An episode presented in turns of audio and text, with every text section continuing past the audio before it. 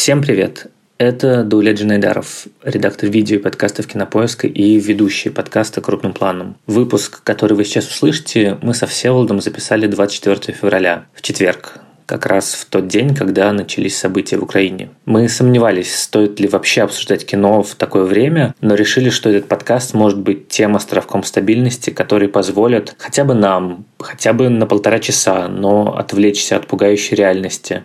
Потому что находиться двадцать четыре часа в сутки в состоянии постоянной тревоги и страха может быть разрушительно. Я понимаю тех, кто скажет, что нельзя сейчас выпускать развлекательный контент. Я в чем-то согласен с ними. И если вы не хотите слушать или читать сейчас про кино, то это ваше полное право. Но, возможно, наш подкаст поможет кому-то в этой ситуации. Если мы со Всеволодом сможем сделать чью-то жизнь хотя бы на час легче, приятнее и спокойнее, то мы не зря выпускаем наш подкаст. Хочу предупредить, что мы в этом эпизоде попытались сохранить и наш бодрый тон, и наше спокойное обсуждение будущего, и даже наш юмор, и шутки друг над другом. Так что если вам сейчас хочется чего-то другого по интонации, то мы поймем. Но эти вещи — это то, за что вы, возможно, полюбили наш подкаст, и кажется, сейчас особенно важно сохранять то лучшее, что у всех нас есть, несмотря ни на что.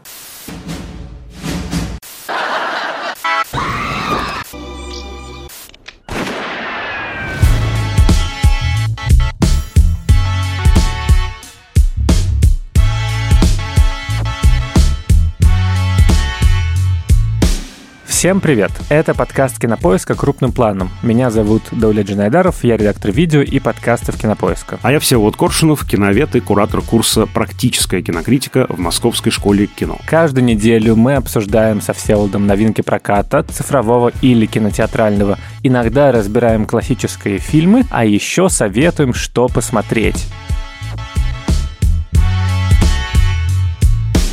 Сегодня у нас необычный выпуск. Впрочем, так-то у нас, конечно, каждый выпуск особенный, и мы к нему готовимся как в первый раз. Но именно в этом эпизоде, который вы услышите сегодня, мы опробуем новый формат, которого у нас еще не было, а именно дебютируем в жанре «Кассандра и Тересий». Чурья Кассандра. Я, видимо, Тересий. В общем, прогнозы Оскара. Сегодня мы будем прогнозировать, кто получит Оскар. Вообще, в принципе, будем готовить тех, кто каким-то образом не в повестке данного мероприятия, всех номинантов, что вообще... Готовить номи... тех, кто хочет получить Оскар, товарищи, сделать нужно А, Б, С, Д. Сейчас вас подготовим. Ну, между прочим, действительно есть такие методички, как получить Оскар, и, в принципе, есть уже проторенный путь, по которому нужно идти фильму, чтобы хотя бы быть номинированным. Выиграть это уже ну, больше это правда, лотерея. Да, да. Это же такая маркетинговая основная работа. Да, а так номинировать. Ну да, ну, кажется просто, что ты говоришь, что ты Кассандра, но ведь Кассандру никто не слушал никогда, да? Да, но, но она была права, понимаешь, а, на сто процентов. Вот что мне важно. Ну, надеюсь, что мы тоже угадаем, потому что церемония... Тересий, правда, тоже был прав, извините. Тересий тоже ведь не врал. Ну, просто, да, он более слышимый был, а Кассандру все так забивали на нее, а потом, ха-ха, Кассандра была права. Хорошо, я буду Вангой тогда. Не, давай из античности что-то, да? Хорошо, ты будешь, ладно. Да, хорошо, ты будешь Пифия, Оракула, Аполлона в Дельфах. Правильно, я буду говорить какие-то странные фразы, формулировки, вы как хотите, так и понимаете. В общем, я, наверное, уже все предыдущие выпуски так работал.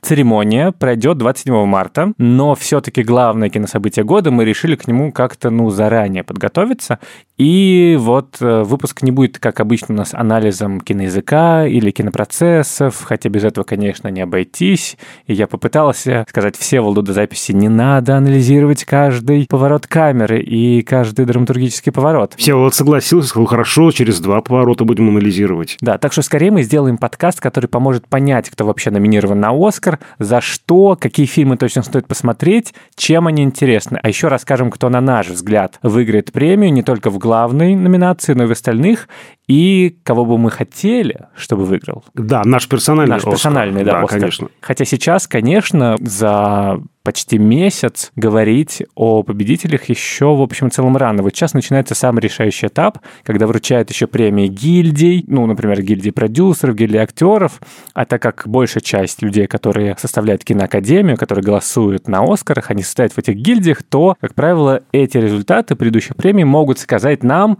кто больший фаворит Смит. Но кажется, что и сейчас мы тоже можем сделать какие-то выводы. Обсуждать постараемся без спойлеров, по крайней мере, без таких спойлеров, которые бы могли испортить просмотр. Так что можете воспринимать этот эпизод как такой рекомендательный спешл. Я, конечно, удивлен, что церемония вручения «Оскаров» приходится на Международный день театра. Я даже не знаю, это послание как вообще можно интерпретировать. И послание ли это, или просто случайно так получилось.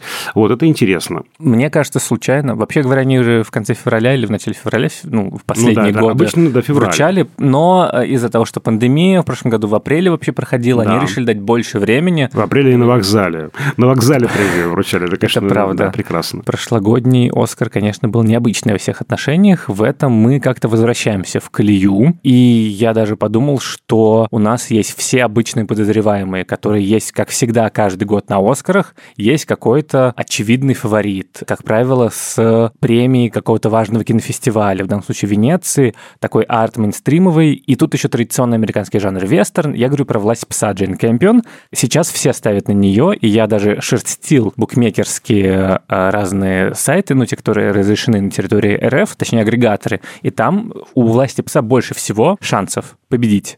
Дальше следующий — это «Белфаст» Кеннета Бранны, тоже довольно понятное амплуа этого фильма, автобиографический краудплизер, такое вот ностальгическое кино о детстве и одновременно о каких-то тектонических исторических процессах, на которые мы смотрим глазами ребенка.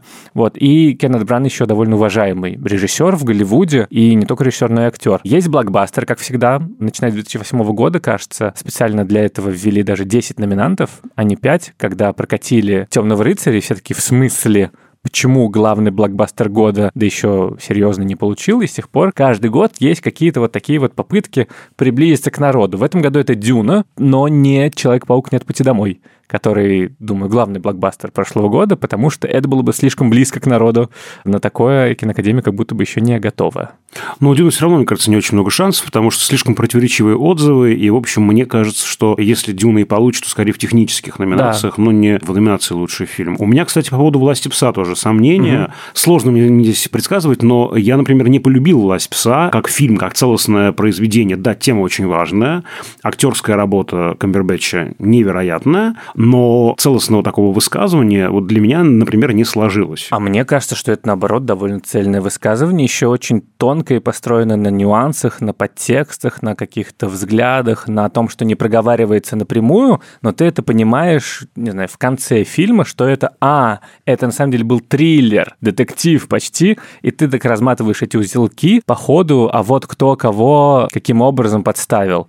И это как будто бы рассуждение о токсичной маскулинности и то, какие формы она может принимать, и то, как люди, которые внутри себя чувствуют некоторую ранимость, уязвимость, инаковость, они пытаются встроиться в существующий нарратив, в данном случае ковбои, главные мужики американского кино, и, собственно, главный герой пытается встроиться в этот архетип, миф, и то, к чему это приводит, и то, как с этим на самом деле можно попытаться справиться, и то, что происходит с главным героем в финале, это логичным образом вытекает из того, что эта стратегия, она проигрышная. Ты все равно внутри будешь, не знаю, нежным и таким ранимым, и до тебя все равно, может быть, добраться, как бы ты ни прикрывался этим вот мифом ковбойства. И всегда найдется кто-то, кто тебя стреножит. Ну, вторая стратегия тоже, хоть формально победившая, но в целом, я надеюсь, автор с ней не солидаризируется. Да, вот, и она такая же убогая, да, ну, это прямо правда. Скажем, да, поэтому вот здесь ну, почти нет положительных таких персонажей. Здесь скорее вот есть отрицательные и какие-то нейтральные персонажи. Mm-hmm. Да? Но сейчас мы еще, я думаю, когда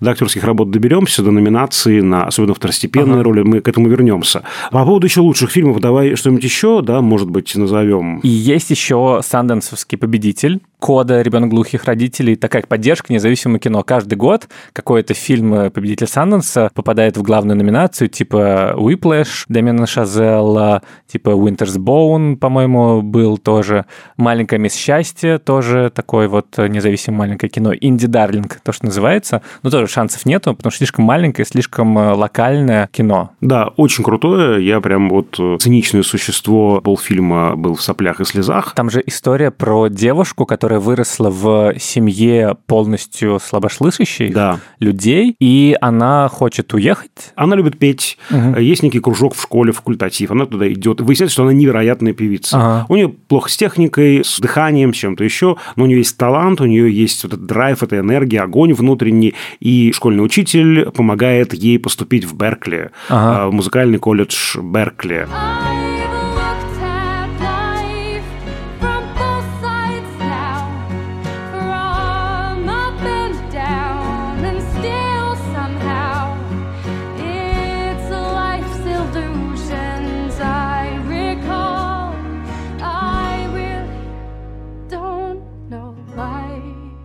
Очень интересно сделана структура. Здоровый, нормативный человек, да, который как бы, ну, вот, такое большинство представляет, да, он оказывается инаковым в среде слабослышащих. Угу. И эта среда чувствует себя прекрасно, комфортно. Это счастливая семья, там родители радостно занимаются сексом, что-то как бы что даже смущает Никто нашу не слышит, девочку. Потому что, да? Да-да-да, они не понимают, что это слишком громко. Ага. В этом даже есть, как бы, собственно говоря, коллизия, потому что ага. она, она мальчика приводит в этот момент репетировать песню на хоре. А, значит, мальчик слышит все, а правда родители просто, ну, не понимают, ага. что, да, можно было бы потише, поаккуратнее. И вот в этой семье она получается инаковым, да, угу. она вроде как посредник между этой семьей и слышащим миром, вот, и девочка им помогает, и вот эта слабослышащая семья, она как бы настаивает на том, чтобы она не уезжала. В общем, какой-то очень классный фильм, построенный на каких-то таких простых, базовых, но очень здорово придуманных при этом вещах. Не знаю, я понимаю, что моя... То, что я буду болеть за эту картину, но это, конечно, и не поможет, но там есть еще доп. Номинации, да, да-да-да. Не лучшие фильмы, там я буду подвалить а. в тех номинациях за эту картину. Слушай, здорово, я не посмотрел, но очень хочу, потому что, в принципе, кажется, победитель Санданса — это всегда что-то интересное, и там такая интонация всегда очень узнаваемая вот этого вот независимого кино американского, очень человечное, и вместе с тем всегда находят какие-то неочевидные объекты для исследования, для изображения, и гуманистический посыл, вот это вот, конечно, очень здорово. Слушай, а вот я еще подумал, что такой вполне себе оскаровский фильм – это «Король Ричард». Добротный оскаровский фильм, да, он не выдающийся, это, ну, не шедевр, но это очень крепкая, ладно скроенная картина, придраться там вообще не к чему. Отличные актерские работы, отличный сценарий, отличный посыл, там, связанный с тем, что деньги – это вообще не главное, да, главное некая моя стратегия, которую я придерживаюсь. И, собственно говоря, да, понятно, что там они зарабатывают эти миллионы, но не это является их задачей, да, да? Этого отца, который увлечен теннисом, и своих девчонок, дочерей он тренирует прям с самого детства. Да, ну, собственно, это по реальной истории. Да. Эти теннисистки Сирены Уильямс и Венус Уильямс, а их отец, соответственно, реальный тоже человек, и это все на основе реальной истории. И важно, что это все-таки история про темнокожих. Да. да это еще афроамериканские теннисистки, которые впервые добрались до таких высот, и там это тоже очень важная тема. Он отказывается работать с теми богатыми, успешными, влиятельными людьми, которые, ну, как-то... Смотрят сверху вниз на него, да. типа, вот вы из гетто. На одной встрече он даже сказал, спасибо, что сняли колпаки при входе, значит, в это кафе. Имеется в виду ку-клукс-клановские колпаки. Действие происходит еще в восьмидесятые и девяностые годы, и это как раз на фоне обострения всех этих угу. конфликтов. Ну, очень сильная картина, на мой взгляд. Хотя вот по формальным признакам, ну, да, добротная, хорошая, не шедевр, не Оскар, как бы, ну, вот то, что мы вот будем в киношколах изучать, как там Кейна, например, да, но, тем не менее, добротная, очень хорошая, на такую твердую четверку с плюсом, да, прям вот ух. Всеволод Коршунов ставит этому фильму четыре с плюсом. Да, абсолютно, абсолютно честно. То есть пятерка это уже все-таки, да, что-то такое, ну, какие-то сдвиги на уровне киноязыка. Здесь нет никаких сдвигов. Пятерки можно вот Копполе ставить, Орсону Уэллсу, продолжаем линию. Да, ну, Эйзенштейну пять с плюсом, естественно, единственному. И Висконти, хорошо, еще Висконти. И Антониони. Сейчас будет еще огромный перечень тех, кто еще на пять с плюсом. Но неважно. Я к тому, что это прям очень-очень крепкая картина. И такой вполне себе может быть компромиссный вариант. Ведь часто Оскар уходит к фильмам, которые наиболее консенсусные, скажем так. Это да? правда. Нет как бы там никаких выдающихся достоинств, но нет как бы и многих вопросов к ним. И вот такие, может быть, даже средние, может быть, даже блекловатые картины. Это сейчас не относится к «Королю Ричарду», но тем не менее. Да, часто оказываются в фаворитах. Да, у меня насчет «Короля Ричарда», конечно, другое впечатление. Ну-ка, я расскажи. Просто... Ну, как-то, во-первых, есть вопросики к тому, что даже когда у тебя две величайшие теннисистки в истории спорта, то ты снимаешь кино в основном сфокусировано на их отце. Это понятное решение, потому что самое драматичное, что происходило в их истории, это как раз этот переход из тренировки на корте обычном в гетто, в мировой теннис, когда они, собственно, всем показали, что они могут. Дальше уже менее как бы драматично, и это понятен фокус, и тут, в общем, нет вопросов. Но его интересно смотреть, но он реально тебя не удивляет. Там есть, когда на мелких таких деталях как-то построено, вот он таким образом пошел, вот актеры так играют, вот такой поворот темы, когда там внезапно мать появляется, и такой, а, этот фильм не просто прославление какого-то неочевидного в реальной жизни мужчины, а там еще и про мать рассказывают. И там, когда, собственно, начинается история Венус Уильямс, именно вот ее какая-то линия, то это прям тебя захватывает, потому что появляется какое-то единое течение, единство времени, единственное действие. Вот. И то, что главное, это не могу избавиться от тех вопросов, статей, которые были связаны с как раз неочевидностью, тем, что мы идеализируем, гламоризируем образ Ричарда Уильямса, который, вообще говоря, там есть эта тема, что он такой абьюзивный немного отец, но кажется, что в реальной жизни все было не так светло и гармонично. И они, конечно, все эти девчонки, они смеются там все время, они очень показаны как-то благостно, вот эта вот семейная жизнь, но мне кажется, что там было все плохо. Там есть намеки на то, что он оставлял своих детей предыдущих, и вообще сама эта история про то, что человек вдруг вбил себе в голову, что он вырастет из своих детей чемпионов мира, лучших теннисисток. Это супер классная мечта, но кажется, что здесь работает ошибка выжившего. У него получилось по каким-то причинам. Случайность, генетика хорошая, но считать это историей успеха, ролевых моделей – очень плохо в этом смысле. А кажется, что она именно так и представляется, что ты должен верить в мечту, ты должен, значит, с самого рождения ставить своих детей в какие-то рамки, и тогда все получится. Нет, как правило, нет. Ну, я здесь только скажу, что в фильме, ну, все-таки там есть вторая точка зрения, то, что ты озвучиваешь, и там мы говорим, да, что там эти там тренировки под дождем, ага. И один из персонажей говорит, что все, что вы делаете, это прессия, прессия, прессия, давление, давление, давление, больше ничего. Вы больше озабочены своим эго и ага. нарциссизмом, нежели судьбой девочек. Он не сразу вообще приходит, его там принуждает, жена фактически принуждает спросить девочку, а да. чего хочет она.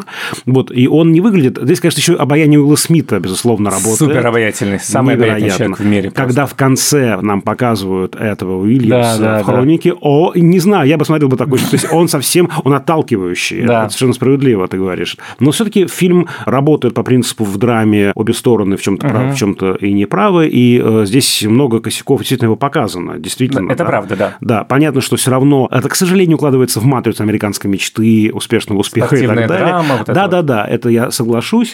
Мне как раз очень нравятся женские образы. Я очень рад, что образ его жены такой выпуклый, и как раз артистка, которая сыграла эту роль, номинирована на «Оскар» в номинации «Лучшая роль второго плана». И вот я, наверное, буду за нее болеть в первую очередь. Ага. Она делает очень простыми, но очень такими внятными красками, очень такими, ну, точными. Она очень точно сработала здесь. Да. Вот. Я к тому, что просто эта картина может быть такой вполне себе компромиссной. Да? Вот что я имею в виду. Вот я знаю, что ты много готовился к сегодняшнему подкасту, хоть и врешь про это, что не готовился. Я никогда не понимал этой механики ага. подсчета. Я читал сто статей, ну, где я гуманитарий, где подсчеты математика и статистика. Я в этом ничего не понимаю. Расскажи мне, пожалуйста, вообще, как так они голосуют-то? Ну, начинается с чего? Продюсеры выдвигают фильмы for your consideration в разных номинациях. И тут, соответственно, ответственность на студиях. Да, это еще не номинация, а да, просто да, да. Выдвижение. выдвижение. Обычно у нас все журналисты путают да, да, эти да. новости и говорят, что вот он уже номинирован. Он еще не номинирован, он, да. он просто выдвинут. В определенных категориях. Да. И то есть студии сами решают, в каких категориях они выдвинут определенных, например, актеров. То есть мы говорили про «Крестного отца» в прошлый раз, и Аль Пачино был недоволен тем, что его номинировали за роль второго плана, хотя у него по факту главная роль, а у Марлона Брандо, Вита Корлеоне, он-то там меньше времени занимает и не главный персонаж. Но вот так решили. Или же, когда Брэд Питт и Леонардо Ди Каприо, они были номинированы один. Брэд Питт за роль второго плана, а Ди Каприо за первого плана. Это тоже абсолютно студийное решение, чтобы не сталкивать двух актеров в одной номинации, и в итоге это сложилось, потому что Брэд Питт получил роль за второго плана. Ну да, чтобы не конкурировать с самими собой, получается, в одной mm-hmm. номинации. Да. Да. Ну и просто больше шансов, как будто ты типа, это как бы второго плана роль, но она настолько яркая и важная, что все равно перебивает те, которые как бы второго плана. Дальше у нас какое-то количество фильмов выдвигается, и киноакадемики, их огромное количество, что-то около восемь тысяч, там так. еще принимали много, там еще есть определенные критерии, по которым ты можешь состоять в киноакадемии. В общем, все члены киноакадемии рассредоточены по своим цехам. Ну, то есть актеры в актерской, операторы в операторской, и каждый человек только в одной. То есть, условно, Брэд Питт, он в актерской, а не в продюсерской. Хотя он как бы и актер, и продюсер. Дальше ты пишешь последовательность из своих пяти лучших номинантов по своим цехам. То есть ты выбираешь пять лучших актеров, за кого ты проголосуешь, и так далее. И из них собирается уже номинации на лучшую эту профессию. Но при этом в категории «лучший фильм» работает преференциальная система. Сейчас будет сложно. Вот я вот как раз здесь всегда я потею, потому что очки переносятся да, с одного смотри. кандидата на другой. Как это вообще возможно? Смотри, Расскажи. Смотри, ты, например, Всеволод Коршунов, да, заслуженный член киноакадемии, выбираешь в категории «лучший фильм», расставляешь их по порядку. Так. Первый. У тебя кода «Ребенок глухих родителей». Ну, допустим, а, то есть лучший, похуже, похуже. Да, второй, третий, четвертый, пятый. В порядке предпочтений. Дальше, дальше второй, не знаю, «Белфаст», третий, «Лакричная пицца», четвертый, «Висайская история» и так далее. И последний «Власть пса». «Власть пса», да. Угу. Дальше собираются все это, сводятся вместе. Так. И те, которые набрали меньше одного процента, они сразу выкидываются. Так. А если, например, в этом одном проценте был кода «Ребенок глухих родителей», и он у тебя первый был, этот голос уходит в фильму, который у тебя второй. Понятно, все сдвигается. Да, все сдвигается. Сдвигается на одну ступеньку наверх. Вот, это как номинанты. Да, хорошо. Вот. То есть, теоретически, мой последний фильм «Власть пса» может оказаться первым, если, если все мои остальные... Если ты выбрал всякую шушеру, да. Да, да, все, все мои остальные никем не избранные, все они набрали одного, меньше одного процента. Понял да, теперь, да, да. да. Угу. Но, на так. самом деле, интереснее всего именно в... когда сформированы номинанты, это вот наша история. Вот у нас есть номинанты, и в каждом цеху номинантов выбрали профессионалы своего цеха. Да, это понятно. Вот. А Но... продюсеры лучший фильм выбирают или нет? Нет, нет, нет, нет. Лучший фильм все, все выбирают, Хорошо. вообще все. А дальше все члены киноакадемии голосуют по всем номинациям. То есть, условно, все операторы выбрали лучших операторов, пять номинантов. Это они. А дальше за операторскую работу голосуют все вообще. Все-все-все, то есть понятно, актеры и да, звукорежиссеры. Да. Они выбирают один на этот раз фильм, вот, и дальше, ну, как бы, кто больше наберет. Простым подсчетом голосов да, да, решается. Да. Угу. да, но в лучшем фильме не так. В лучшем фильме все так же действует преференциальная система. И, например, здесь ты, наконец, уже выбрал кода «Ребенок глухих родителей». Который так и не попал в номинацию, да, но ну, я но, допустим, выбрал. Вот он Хорошо, здесь попал, допустим, попал, и ты его выбрал. Окей. А вторым у тебя был, не знаю, «Дюна». Так. Но... Дальше нужно, чтобы победитель набрал пятьдесят процентов Понятно. всех голосов плюс один. Угу. И таким же образом отщипываются последние среди всех. То есть, скорее всего, коду мало кто выбрал. Ага. Вот. И добавляются тем, кто у тебя второй был. И поэтому говорят... что, как правило, выбираются компромиссные фильмы, потому что те фильмы, которые у всех чаще всего вторыми или третьими, Понятно. то есть про которые всем более-менее приятен и понятен. То есть, условно, фильм, не знаю, «Лакричная пицца», который выберут семь процентов людей, которые прям очень его любят, а еще больше людей, не знаю, ненавидят его такие. Нет, мне совсем не нравится. Ну да. Он многих последний. Поэтому он в общем списке будет там, не знаю, на финале, и его очки перейдут к второму выбору этих людей, который, скорее всего, будет какой-то, ну, там, хороший какой-то какой-то фильм, не знаю. «Король Ричард». Ну, короче, да, получается, это премия средних величин. Либо же есть какой-то абсолютный фаворит, который сразу набирает пятьдесят процентов. Вот. Либо же у тех, у кого он у большинства первым номером, а у другого вторым номером. Поэтому говорят, что это компромиссная премия, поэтому говорят, что выигрывает фильм, который меньше всех раздражает. Ну да. Всех несколько тысяч людей. Про крустовую ложу. Угу. Сложно. Я не знаю, дорогие слушатели, понятно было что-то из нашего сбивчивого. Даже я все понял. Ты понял, да? Я понял, наконец. Отлично, да. Хорошо. Если я не забуду через пять минут, это хорошо.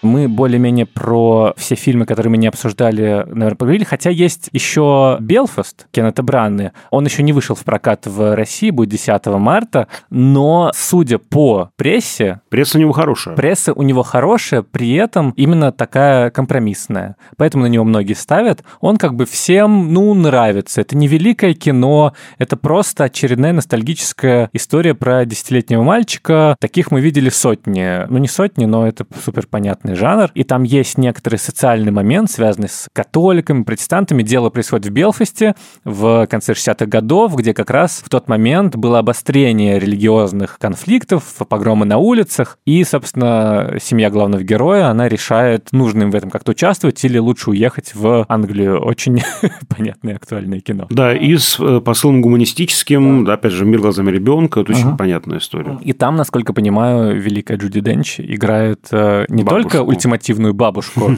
но еще и Ирландию. Да, да, да, да, это важно. Поэтому, но в остальном это обычный фильм, ничем не выдающийся, поэтому у него есть шансы на Оскар, как будто бы. Да. Плюс он выиграл фестиваль в Торонто при зрительских симпатий. Есть несколько признаков, по которым можно угадать победителя Оскара. И вот успех на фестивале в Торонто один из них, потому что есть пять главных фестивалей для Оскара. Это Канны, разумеется, где впервые премьерятся фильмы, даже если ничего не получили, то какой-то шум возникает, и все в индустрии, понятное дело, их смотрят, и они там потом еще могут собрать. Потом Венеция, как такое мейнстримное кино, где побеждали и Джокер, и Форма воды, и Земля кочевников. Есть Санданс, конечно. Главный фест независимого. Да-да-да. Есть Телурайт, тоже важный фестиваль. И есть Торонто, который суперзрительский, и там не вручают призов главных, там есть зрительские номинации, и вот там «Кролик Джоджо» побеждал, там побеждала «Зеленая книга», и с этого начался ее триумфальное шествие. И вот то, что Белфаст победил там, это может быть таким вот признаком, что есть у него шансы. Вот мы тут еще обсуждали в нашем подкасте несколько фильмов из номинации «Лучший фильм». Не смотрите наверх, но, мне кажется, слишком тоже противоречивые отзывы, да. И вряд ли он что-то получит в этой номинации. Но это как бы остросоциальное кино, сатира, но высокохудожественное. Да, но все-таки очень контрастные, полярные правда, отзывы. Да. Мне кажется, что нет.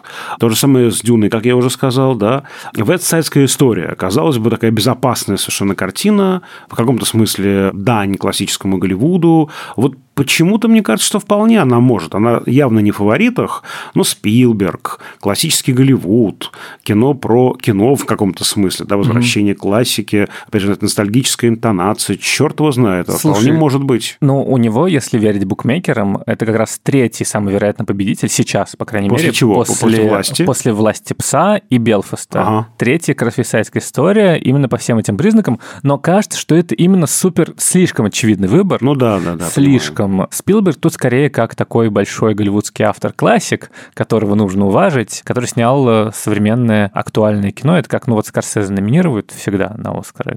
Ну вот и Спилберг, чем не номинировать. Ну да, «Аллея кошмаров» Дель Торо тоже, вот мне кажется, не... Я не понял, почему она в ну, номинантах. Да, да. Мне кажется, просто «Форма воды» получила главный Оскар, и киноакадемии такие... Ну, наверное, там тоже что-то хорошее, потому что вопрос, смотрели ли вообще они все фильмы или такие подмахнули.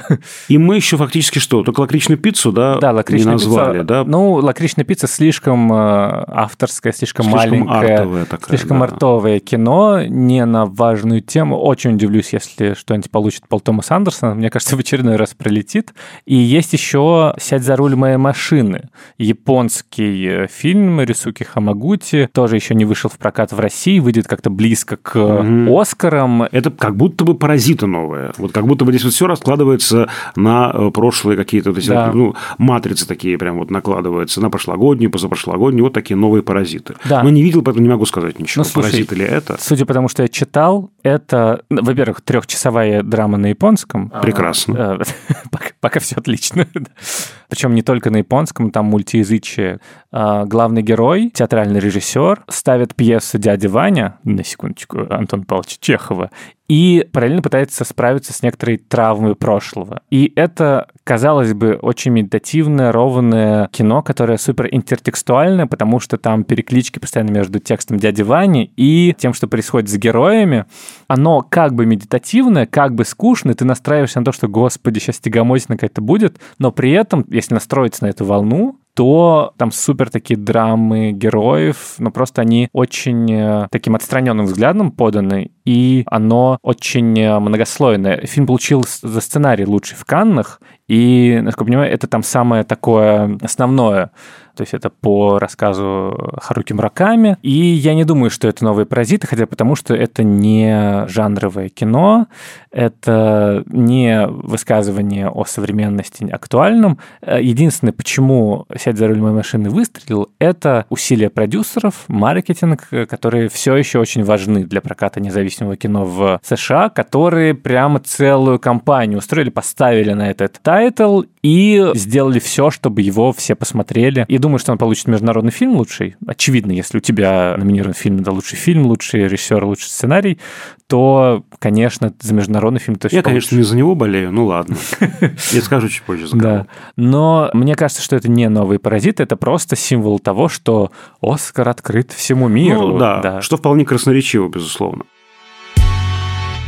Ну что, переходим к лучшей режиссуре. Слушай, давай, да. Пять основных э, угу. фигур. Да? Кеннет Бранн за «Белфаст», Рисуки Хамагути за «Сядь за руль моей машины», Пол Томас Андерсон за «Лакричную пиццу», Джейн Кэмпион за «Власть пса» и Стивен Спилберг за «Вестсайдскую историю». Я ставлю на Джейн Кэмпион. Мне кажется, компромиссным решением будет или Брана, или Спилберг. Возможно, Кэмпион, возможно. Я бы Андерсону отдал. Ну, вот будь моя воля. Это правда. Я бы тоже отдал Полу Томасу Андерсону, потому что с точки зрения режиссуры «Лакричная пицца» просто выносит всех, настолько это круто сделано. Но Джейн Кэмпион, понимаешь, это же еще и взгляд иностранца на Разумеется, историю Америки. Да. Она из Новой Зеландии. И там очень тонкая и как бы незаметная режиссура, построенная на реально нюансах. Это очень тонкая, точная работа. Вот именно с точки зрения как-то ремесла она, кажется, наравне с Полом Томасом Андерсоном. По мне Я просто... просто вздохну, можно без комментариев. Хорошо, тебе не нравится «Власть пса», но мне кажется, что она получит. Мы еще подождем, конечно, всех результатов гильдии, но мне кажется, что пока что она самый такой вот очевидный вариант. Спилбергу это очень ленивое решение давать за режиссуру. У него уже две статуэтки, в девяносто третьем и девяносто восьмом. Безусловно, да. Это какая-то, да, Брана, извините, но я не понимаю, почему как бы... Я именно про компромиссное решение говорю. Ага. Да? Именно про то, что... Хотя понятно, что консенсус какой-то невероятный тоже по поводу «Власти пса», удивляющий меня, там все прямо, ну, невероятно довольны этой картиной, поэтому, да, наверное, это правда, скорее всего, много шансов у Кэмпиона угу. получить эту статуэтку. Лучший актер. Лучший актер. Эм... Мне кажется, Уилл Смит. Огласим без список, да? Да. Уилл Смит за «Короля Ричарда», Хавьер Бардем за «В роли Рикардо», Бенедикт Камбербэтч за «Власть пса», Эндрю Гарфилд за «Тик-так-бум» и Дензел Вашингтон за «Трагедию Макбета».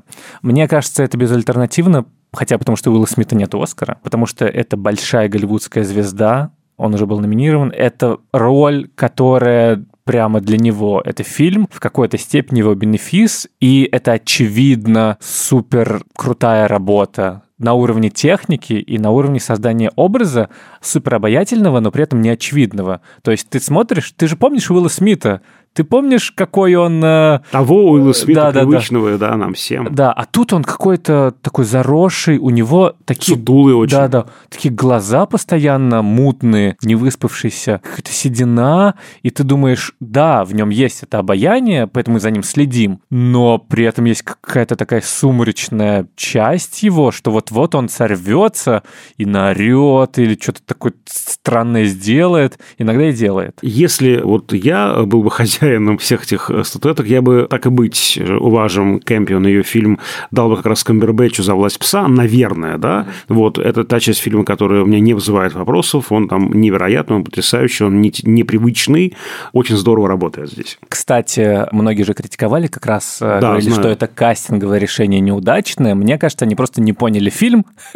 Ну, слушай, я не люблю эту формулировку, вот, вот ты понял фильм, ну, нет, нет, ты нет, понял нет, нет, фильм, не хорошо, понял, нет, недопонял. Я в другом смысле, просто первая реакция на Камбербэтча в роли немытого грязного ковбоя, это «Беня, ну ты куда пошел? Ты же ну, это, э, да. английский э, аристократ, ты же должен играть каких-то чистеньких, суперинтеллектуальных таких вот э, да, он людей». Там у нас чистенький в озере купается, э, значит, свои телеса показывает. Грязью колледж э, окончил, как мы выясняем. Вот, вот. Блестяще играет э, на банджо и прекрасным образом импровизирует. Там, в отличие от героини Кирстен Данст, которая не может двух нот связать.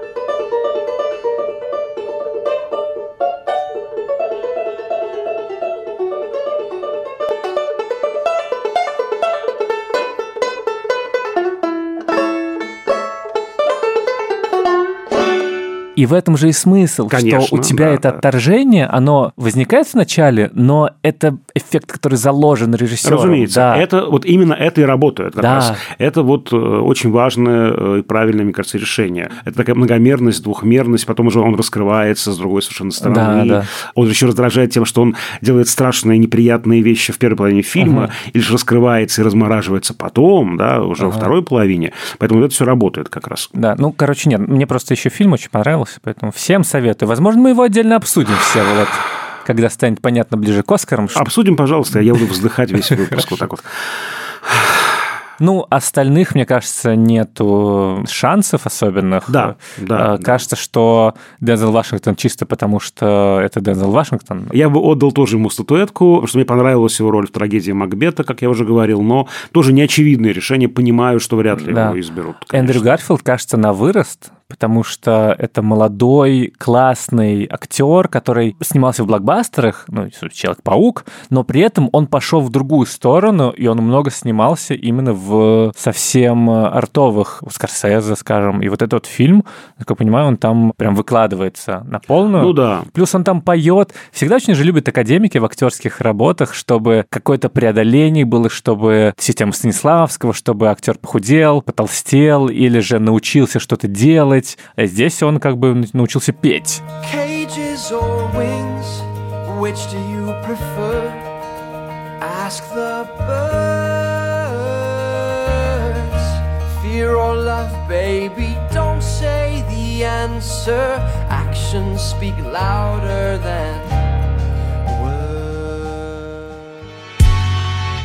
Лучшую актрису. Тут у нас есть Николь Кидман в роли Рикардо, Джессика Честейн, глаза Томми Фэй, Оливия Колман, незнакомая дочь, Пенелопа Круз, параллельные матери, и Кристен Стюарт Спенсер. Непростой выбор, мне кажется, очень непростой. А тут главная интрига, понимаешь? Тут еще ведь главная интрига в чем? Не дали Леди Гаге номинацию, понимаешь? Есть же еще вот этот вот пласт. Кого обделили? Ну, слушай, мы уже обсуждали, Леди Гага, она прекрасная, роль у нее очень яркая, но играет она на, на полутора красках, поэтому здесь все-таки, ну, не знаю, Честейн гораздо интереснее. Роль, да. А ты смотрел, и, да? Да. А глаза Тэмми Фэй, и у нее хорошая пресса очень. И mm-hmm. она, правда, там, ну, классная, она не боится быть разной. Не знаю, мне вот... Я бы, наверное, дал Честейн. Mm-hmm. Круз в параллельных материях замечательная, но, мне кажется, не выдающаяся для Круз работа. Я слышал много противоречивых отзывов по поводу Рикардо и Кидмана. Слушай, в роли Рикардо это фильм, в котором все построено на Николь Кидман. Точнее, как любой фильм Аарон Соркин, там все построено на сценарии, конечно, и на этих вот диалогах его скоростных,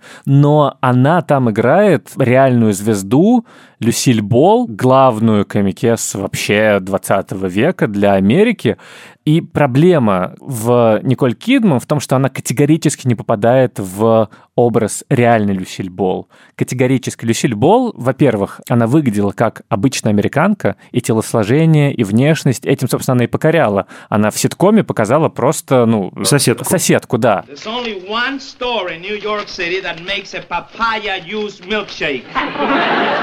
Oh, thank you. Oh. Did you get the dill pickle?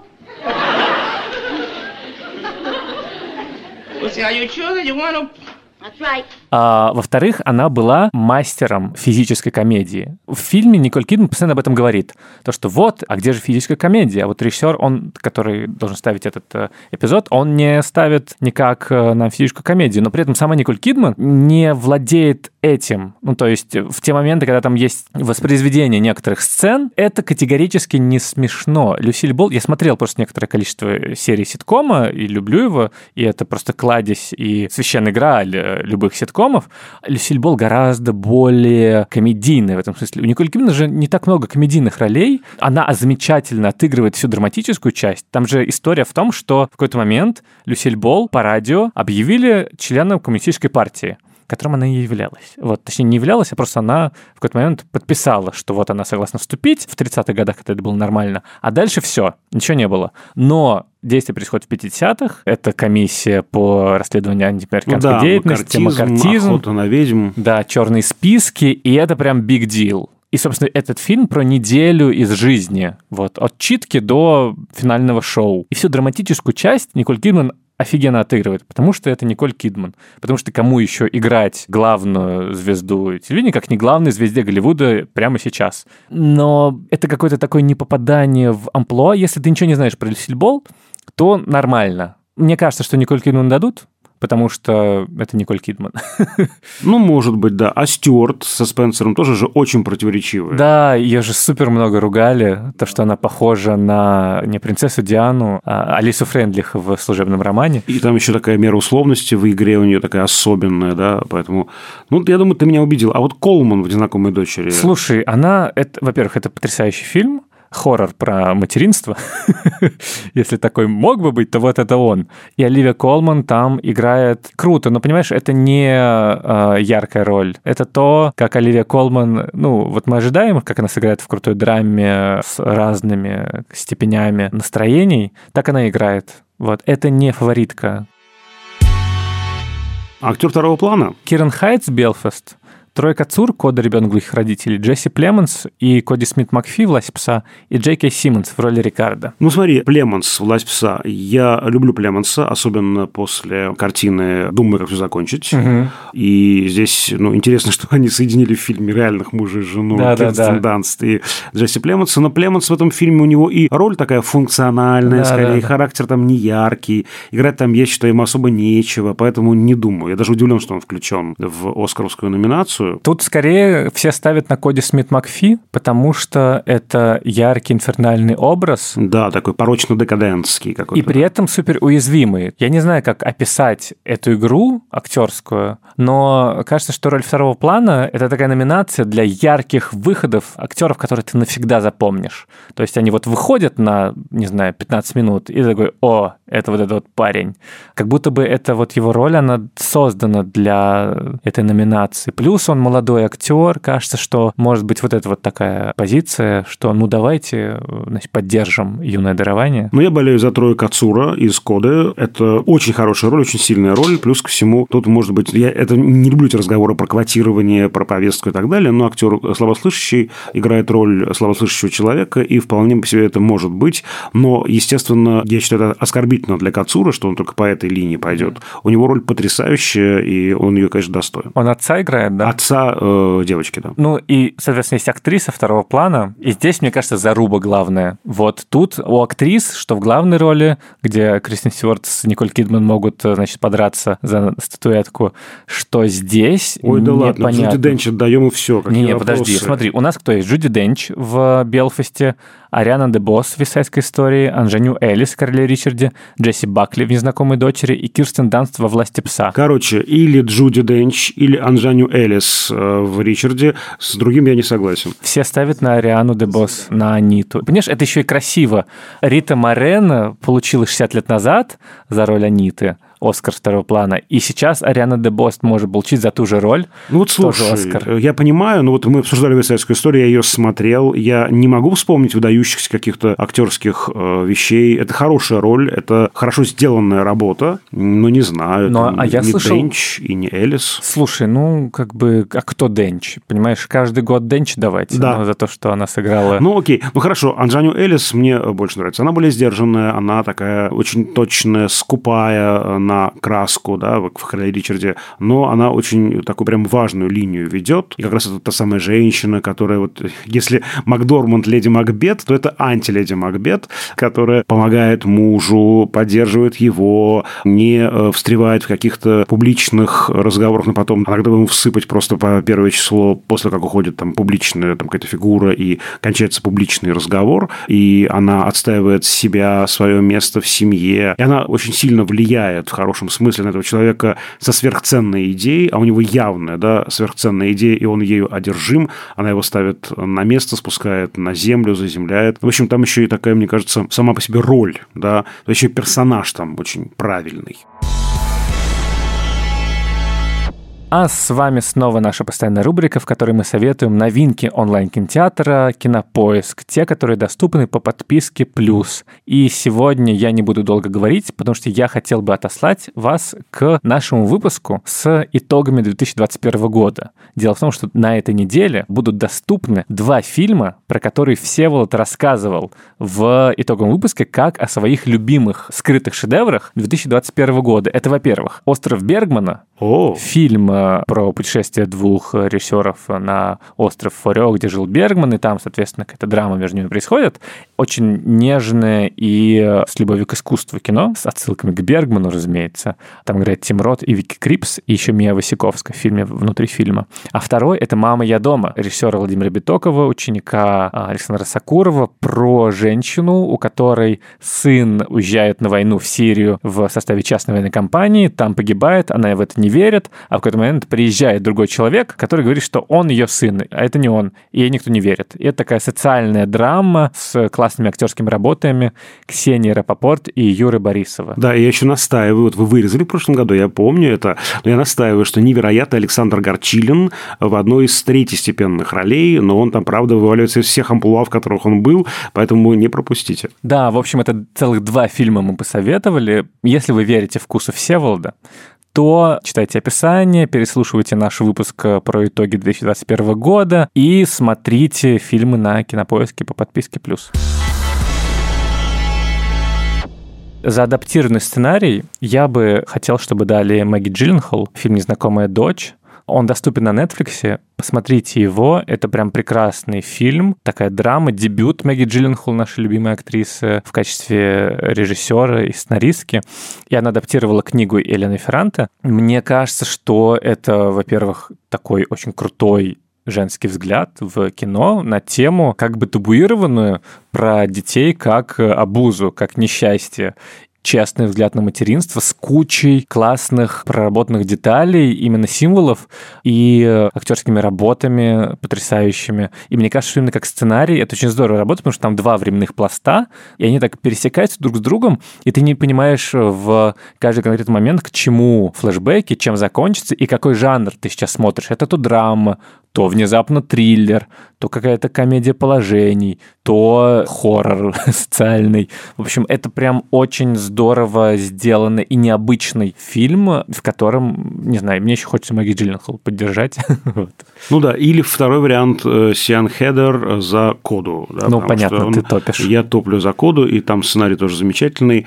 Вот, опять же, он экспериментальный, но он для адаптированного сценария очень хороший. Да, потому что там же есть у нас две номинации. Адаптированный сценарий. Да. Вот, а есть оригинальный сценарий, и здесь я бы, конечно, отдал Полу Томасу Андерсону за «Лакричную пиццу». Хоть дайте какой-нибудь Оскар Полу Томасу Андерсону. Это, правда, очень крутой сценарий в том, как там выстроена как бы очень банальная история «Boy meets girl», и при этом она поворачивается иным образом, и там вплетены еще реальные исторические события, и там вплетены отсылки к семидесятым, и там еще куча всяких оригинальных каких-то сюжетных ходов найдено.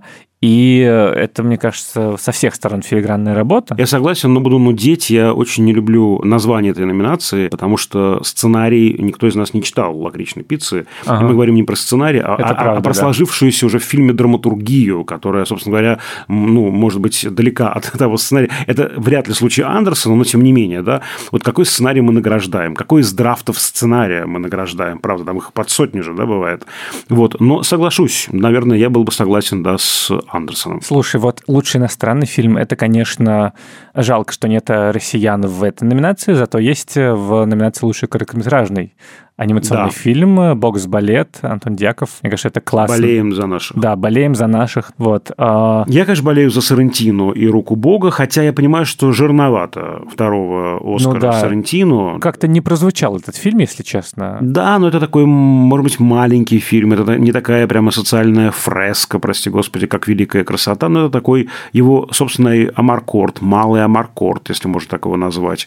Но мы тут мало что видели, если честно. Да? У нас почти ничего еще не выходило. выходила в прокат. Это правда. Все, ну, «Сядь за руль моей машины», скорее всего, получат, просто потому что он представлен. Много других номинаций. Еще, много да. других номинаций, да. Это как-то прям очевидно.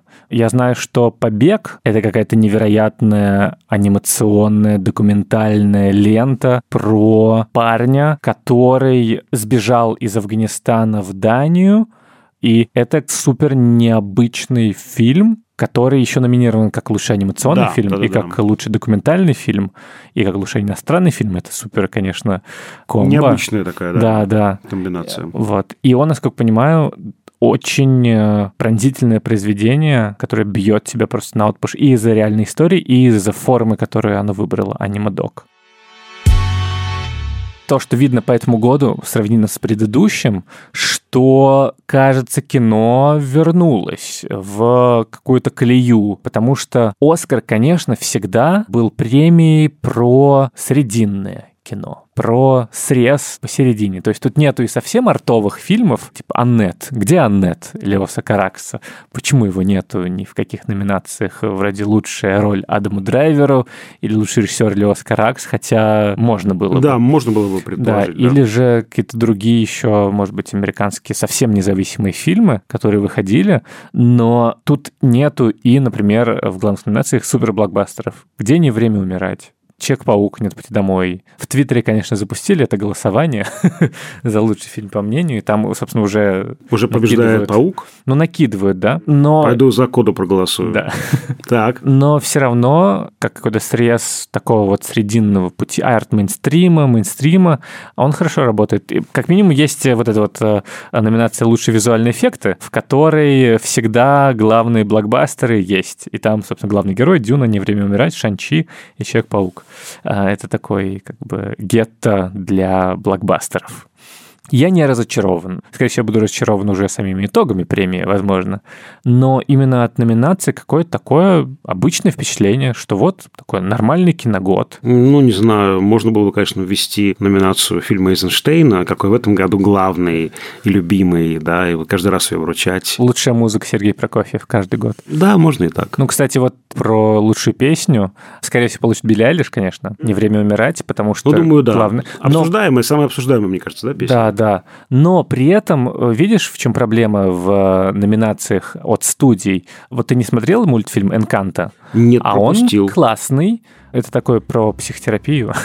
Это я люблю. Вот, про проработку травмы, поколенческой травмы. И там они послали песню, которая самая невыразительная, как будто бы.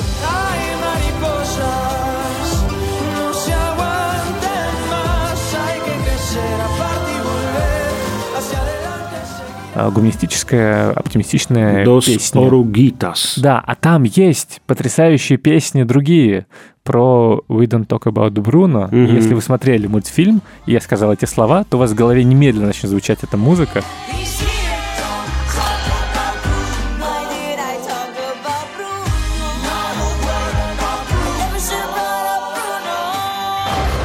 И это, конечно, вопросики. То есть, если бы они послали вот про Бруно, то, возможно, там как бы была бы борьба. А так, видишь, Билли Айлиш. Силенсио, Бруно. Это я уже имею в виду фильм «Лука», который мы даже не обсудили. Я тоже был бы рад, конечно, потому что он не получил. Угу. Он замечательный.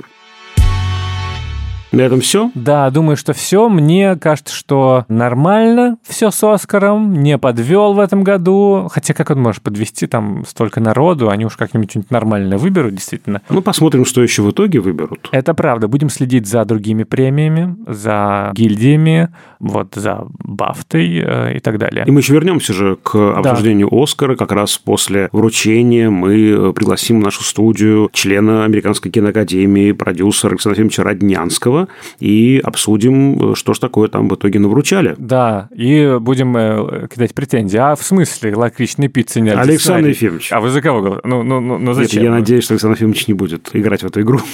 Это правда. И мы обсудим в нормальном человеческом режиме, как в прошлом году, да, что там действительно происходило, какие там были обсуждения. Очень интересно, здесь еще такая инсайдерская информация, потому что мы-то вне ситуации, а вот наш гость Роднянский, он внутри ситуации. Это всегда интересно, какие-то вещи оттуда узнать. Там очень много таких неочевидных момент.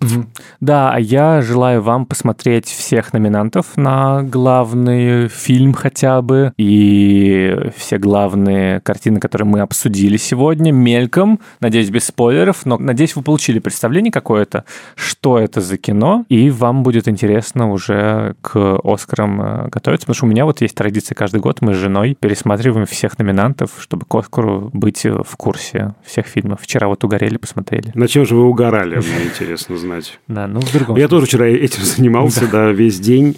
Тяжелая работа кинокритика. Тяжелая работа. Смотреть оскаровские фильмы – это катастрофа. Просто катастрофа.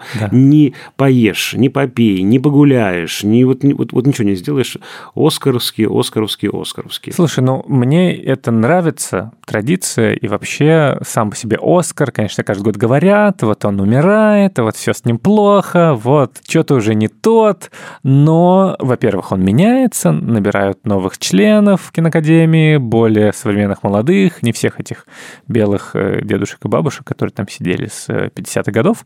Никаких вопросов к белым дедушкам и бабушкам, но кажется, что разнообразие в Оскарской киноакадемии – это хорошо. И вообще Оскар классный. Мне нравится, что это такое celebration, такое празднование кино. Главный, Главный праздник года, да, и есть. Я люблю кино, и мне радостно, что у него есть свой отдельный момент, когда кино вдруг становится главным новостным поводом, главным, о чем все говорят, и когда можем погрузиться в этот праздник, и даже если нам не нравится, что кто-то что-то выбрал главным или лучшим, мне кажется, сам по себе факт, что есть такой день в году, и до этого подготовка к нему, когда мы погружаемся в эту вот великую иллюзию, и кажется, что самое главное, что в мире происходит, это кино, это, мне кажется, здорово.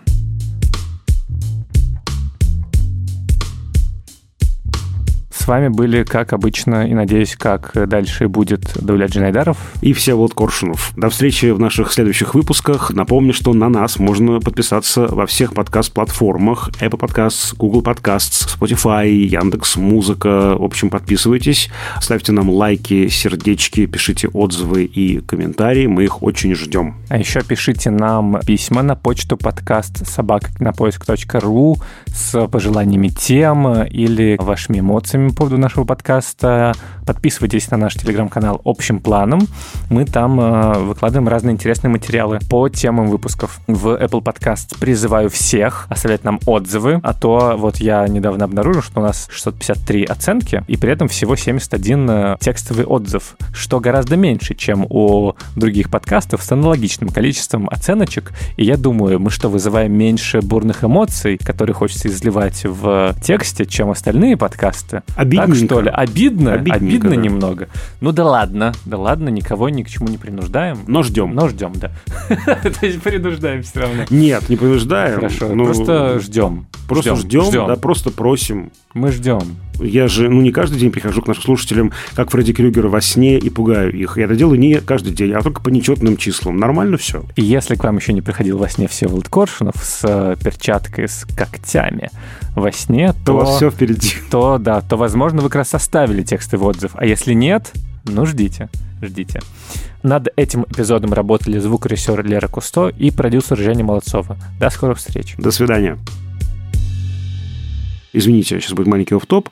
Американцы приезжали в Москву. Два американца из Южно-Калифорнийского университета, профессора сценарного факультета. И по нашей просьбе они разбирали фильм «Бриллиантовая рука» Гайдая. И был вопрос, один из главных у них, вот странный такой юмор, странная сцена, когда вот эти вот Лёлик и Геша прощаются. Геша уезжает в круиз, и он вернется там через пару-тройку недель, но прощаются они так, как будто он уезжает навсегда, и как будто бы они уже не увидятся в принципе никогда. И мы рассказывали, что ну что, ну а как же, железный занавес, мир закрыт. Люди, которые уезжали, правда, было такое ощущение, что они могут не вернуться. Понятно, что мы говорим не о турпоездках. Да? У меня у бабушки была подруга, которая уезжала в перестроечное уже время в Израиль, и они прощались, как будто они хоронили друг друга. И они, правда, больше не увиделись. Это у нас другое просто представление о мире. И очень бы не хотелось, чтобы то старое представление о мире, мире, когда нужно прощаться как навсегда, оно бы возвращалось. Очень надеюсь, что кино, в том числе, помогает нам как раз эти границы условные или фактические, психологические, социальные, политические, всякие, да, делать проницаемыми. Вот мне кажется, это очень важно, и почему-то сегодня очень хочется про это сказать, что в этом главная сила, мне кажется, культуры, искусства, кинематографа в частности, и многие оскаровские фильмы, они тоже про это, да, про эти проницаемые границы.